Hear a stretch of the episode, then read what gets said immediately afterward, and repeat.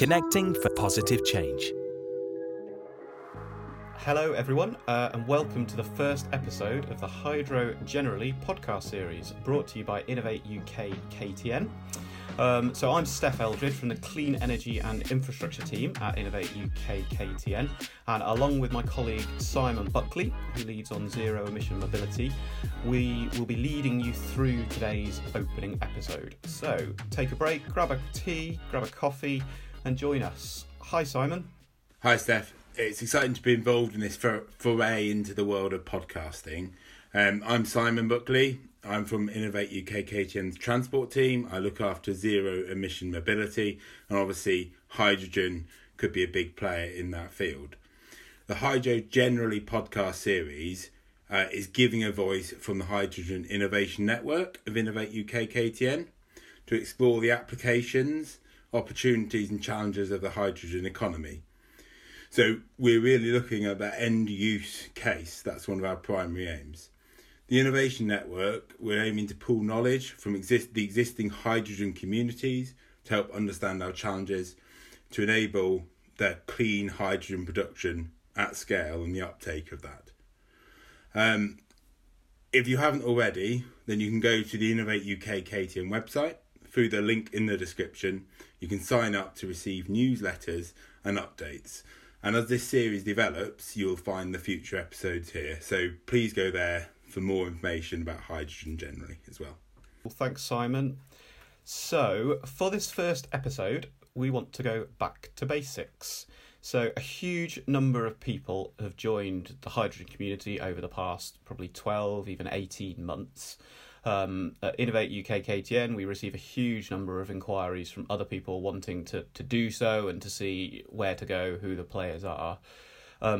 Well, many of the existing players are some of the leading experts in the topic. We felt it would be useful for newcomers to discuss the basics around how hydrogen is currently produced, how it will be produced in the future, and how it will fit in with the energy system going forwards. So to help guide us through this, we are very pleased to welcome our special guest joining us today. Sam French is a Business Development Director at Johnson Matthey. Hi Sam, would you like to just tell us a bit about yourself and about your role? Okay, brilliant, and thanks for the invitation to join you both. I've been working at Johnson Matthey probably for about 17 years now.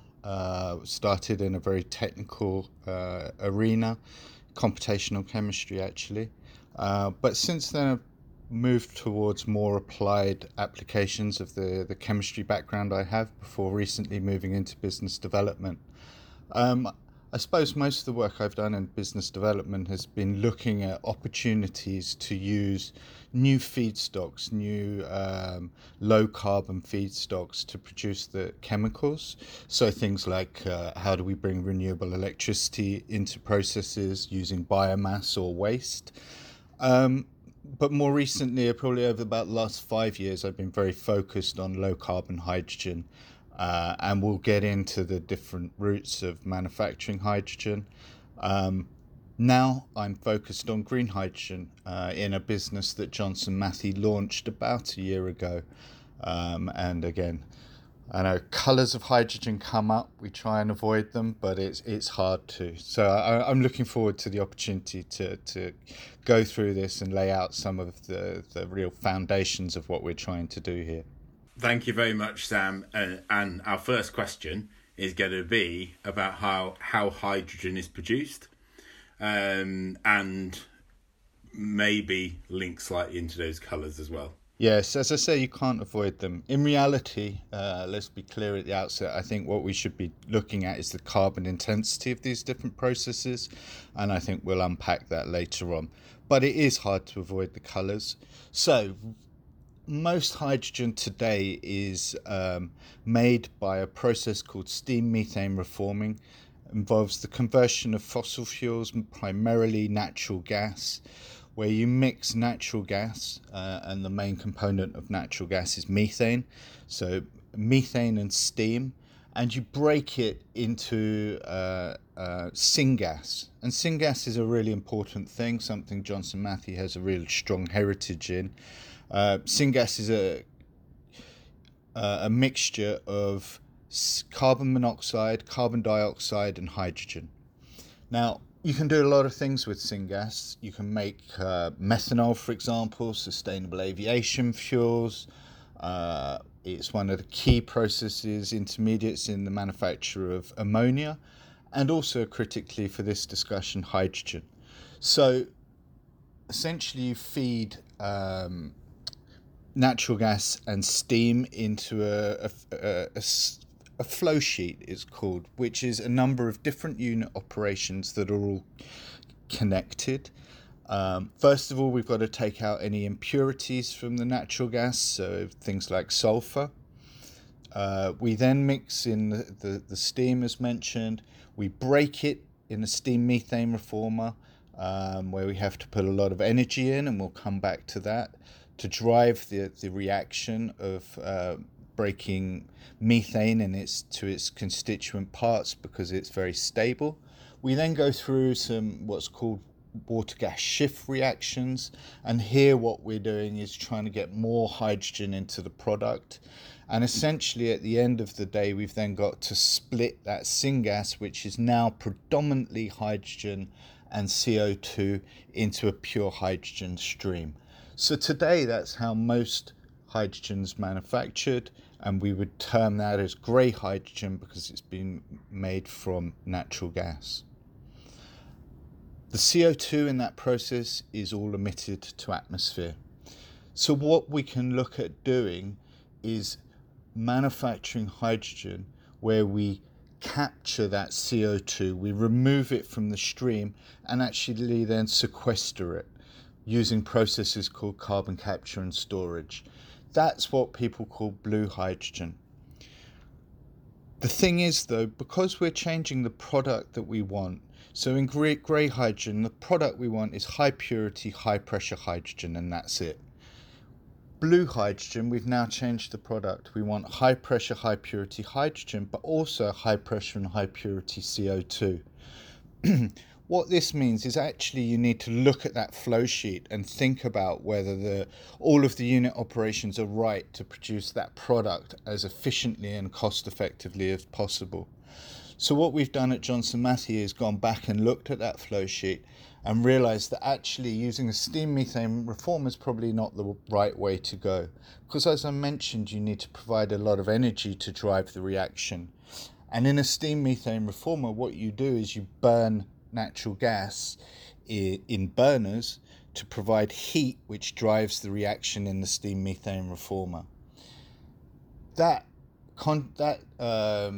burning fuel to drive the reaction contributes about 40% of the CO2 footprint of the process, and that fuel, because you've combusted it in air, leads to a CO2 stream which is really dilute and at atmospheric pressure, and it's really expensive to capture that CO2. So if we want to get a truly low carbon blue hydrogen with a low carbon intensity, it's not a particularly efficient way of doing it.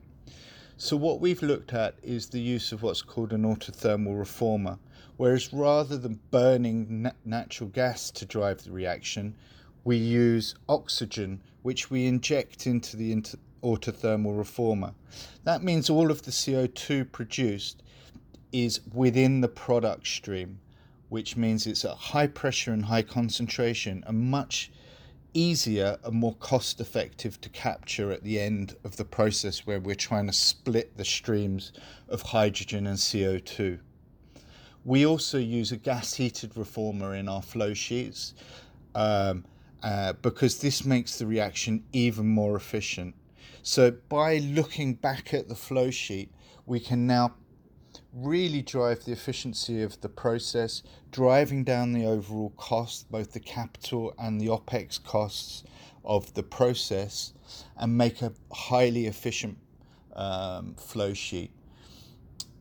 To give an example, we're really driving down the carbon intensity and we're targeting over 95% total CO2 removal from the process in the various projects that we're looking at. So this really can contribute to an overall hydrogen strategy. That blue hydrogen technology has been taken forward as part of the HyNet project, which is up in the northwest of the UK, which is one of the first projects that's being supported by government.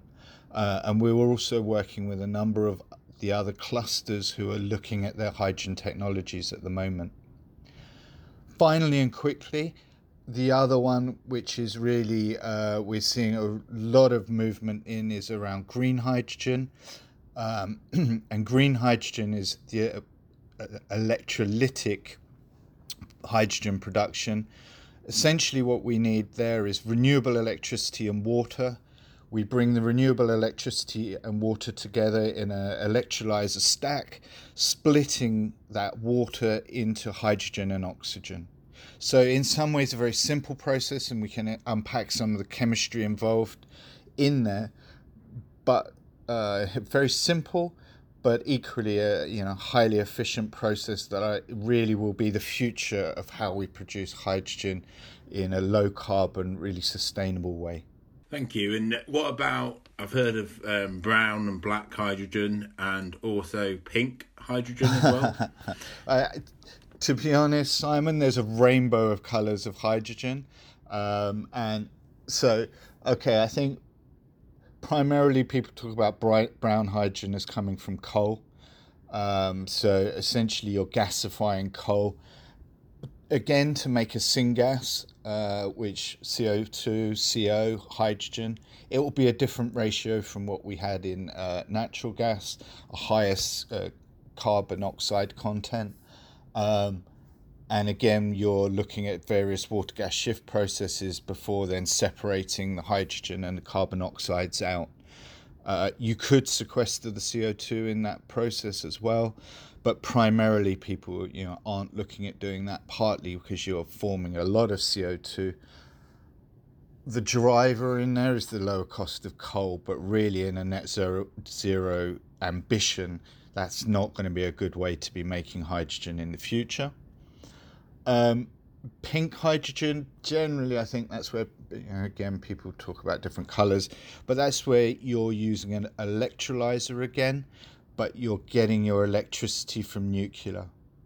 Okay, so it's just a different provision of electricity up front of your electrolyser, and the electrolyser can look exactly the same. It's just a different form of, as I say, of electricity, which will come with a different cost base, potentially a different production cycle, because you probably got more of like a base load electricity, whereas with renewables, one of the elements that we need to work with is the fluctuations in availability of that electricity.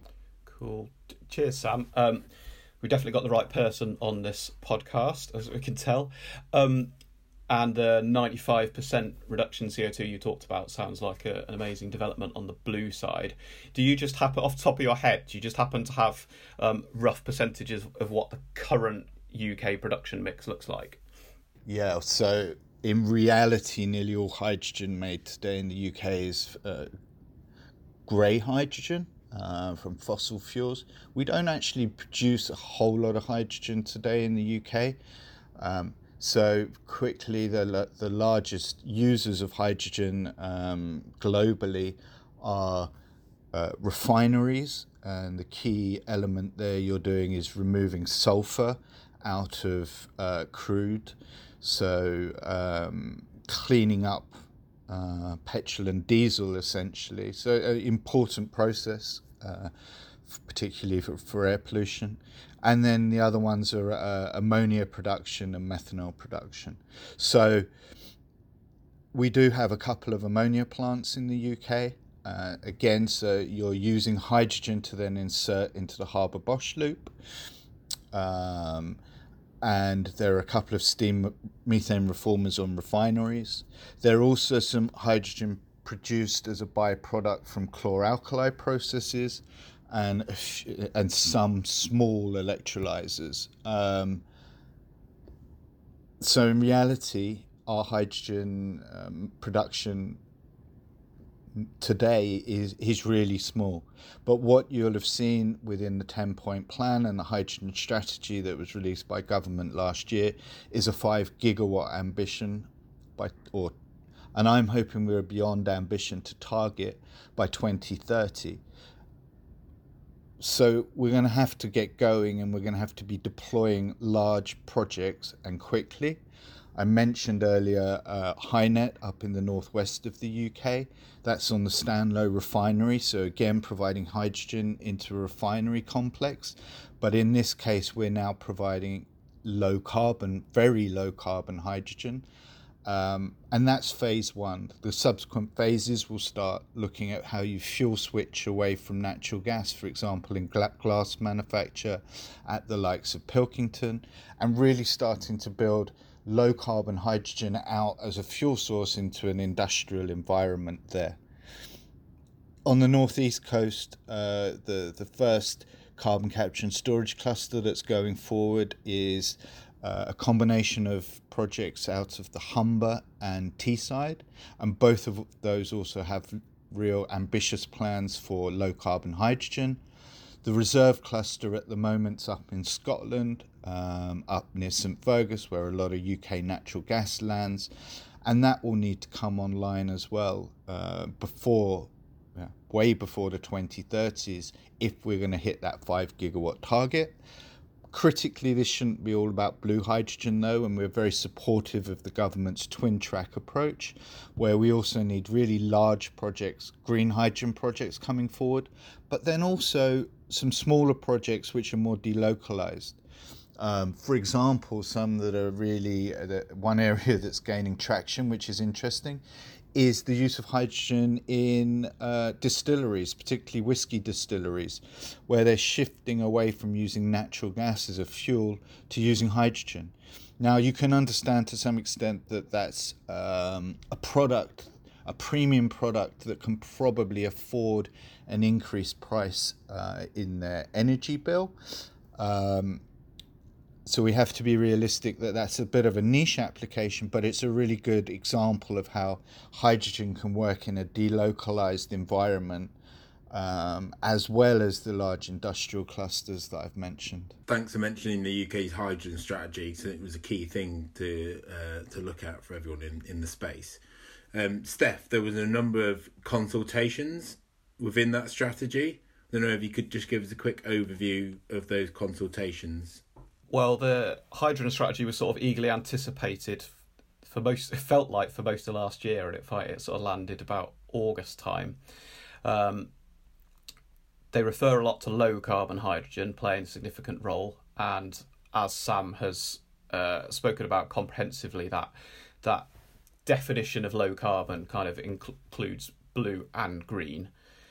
We've already mentioned about the twin track approach, which means that the blue hydrogen can be, scaled up significantly to 2030, and help establish the infrastructure and demand. But then at the same time, green hydrogen production can be demonstrated at scale and, can focus on reducing the production cost. I think we'd all like to see more focus on the green side, but understand that blue's key, and especially with what Sam's mentioned about that 95% reduction in CO2, blue's obviously key to getting it moving in the short term. There's a lot of activity surrounding that strategy and coming out of the strategy. And so there was a big consultation on the low carbon hydrogen standard. So in terms of just standardising what we're referring to when we talk about low carbon hydrogen, and I think the outcome of that is due out any day now. So I think that will be key. And then also any day now, or certainly into this year, we're waiting for the Net Zero Hydrogen Fund to be launched, which has more of a focus on green, and there's 240 million in the pot for that one. So again, I think that'll be key to helping to drive that. Sam, you've already mentioned about the twin track approach. Do you know much more about the low carbon hydrogen standard coming out shortly? Or? We were in conversation with Bayes yesterday, and I think we will, as you've mentioned, see that low carbon hydrogen standard come forward fairly soon. I think at the moment they're looking at a single threshold, and essentially that will be the threshold that gives you access to the business models and also to some extent some of the funding through the Net Zero Hydrogen Fund. When we replied to the consultation, we were pushing for a high barrier to that standard, because we really think that, particularly, I suppose for blue hydrogen, it's got to be squeaky clean if it's going to be viewed as being part of our net zero strategy. I've mentioned 95%. In reality, we're pushing higher than that with some of the particularly, for example, HyNet. I think, though, that it's important, and some of my colleagues would be telling me off for talking about percentages, because we really should be talking about carbon intensities, because whilst, yes, it sounds great to have a threshold of 95%, if you've got a really low efficiency process and you're producing lots of CO2, that 5% still could be quite a lot. So let's remember there's a combination of what the efficiency of the process is, as well as what the efficiency of the capture plant on the back is, and what we're really trying to do is push those as both as high as possible. What we think though at the moment is that it's likely that initially there'll be a lower threshold to get more projects in. I worry a little bit though that particularly for something like a blue hydrogen project, it's likely to have some, at least a 20-year life to get the kind of the asset value and the payback for that project. And so if we're putting those on the ground, we really need to have a think of what the targets, that's heading out to 2045, that we're 5 years off our need to be at net zero. So we should really make sure the projects going down today are future proofed. I think the other bit that they're sort of struggling with is where you draw the boundary, which is understandable. And how you deal with things like electrolyzers when they're running on the grid. How do you count the carbon intensity of that hydrogen when the grid clearly is fluctuating? It's becoming the direction of travels to a lower carbon intensity grid, but today still we rely on fossil fuels, natural gas primarily, probably for 50% of our electricity requirement. So I can see it's not an easy thing to do, but I think they're going about it in a good way by really having an open consultation. I think the comment when we spoke yesterday there really wasn't that much of a consensus in actually what the absolute figure should be. But, so they've got work to do. Thanks, Sam. Yeah, really, really comprehensive again. I think we're coming to the end of our time. It's been great to discuss this. Just Simon, very quickly, I know you're passionate about the need for green, and in our next episode we're going to be talking about how and where hydrogen should be used. So appreciating that this is a whole podcast in itself, but I just wondered in a nutshell if you had any thoughts on how the transport community feel about the green hydrogen space. Yeah, I think it very much depends on what type of transport you are talking about, because obviously that is covering everything from micromobility, where hydrogen almost definitely is not suitable, to aviation or maritime, where it may be much more suitable. Generally, obviously in transport applications, as with all business, money and cost of operation is really important. And there's also net zero into the mix. With net zero, there are various targets for passenger cars, HGVs. There's also Maritime 2050 plan and our move to jet zero as well. And to achieve those roles, particularly in the heavier sectors, hydrogen, it is clear, is going to play a key part. So there's particular keenness, I think, in the aviation sector, maritime sector, and also the HGV sector to explore hydrogen and how it can work. It's also, there are quite a few hydrogen buses out there, and they're being trialled up and down the country, or more than trialled, in service up and down the country. And we've got a really Innovate UK and DFT have got a hydrogen freight trial. So we've been doing feasibility projects over the last 6 months, and in the spending review you can see that there's a large amount of money to aviation, maritime and HGVs, and I think hydrogen could play a key part in some of those. Cool, that's great. Cheers, Simon. It's exciting times, isn't it? I think in the interest of keeping our first episode short and snappy, I think we're going to wrap up there. So thank you so much, Sam. It's always tricky to ask some of the more basic questions in a community that feels like it's absolutely filled with experts. So I'm sure our listeners have welcomed that. Thank you all for listening. We've added the useful links and the direct link to the Innovate UK KTN website in the description. Don't forget to sign up and receive newsletters and updates. And in the next episode, as we just said, we'll explore sort of where hydrogen should be used. So thanks again for following us. We hope you've enjoyed the first episode, and until next time, goodbye. Connecting for positive change.